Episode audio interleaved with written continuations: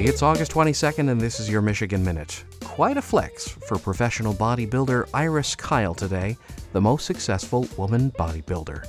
She was born in Benton Harbor today in 1974. She has won 10 Ms. Olympia titles as well as 7 wins as Ms. International. And Iris even had a pop culture moment when she appeared in the Katy Perry video for Swish Swish back in 2017. And while electric vehicles are still in the national conversation, it was on this day that Detroit went electric way back in 1892. Despite opposition from the people that said the horse drawn carts did the job just fine, as well as some still pending legal challenges, the Detroit Citizens Street Railway put up wires along Jefferson Avenue, and at 7:42 a.m., August 22nd of 1892, test trips between Baldwin and Woodward Avenues signaled the start of the electric trolley cars in Detroit and regular public operation began the next day. And that is your Michigan Minute.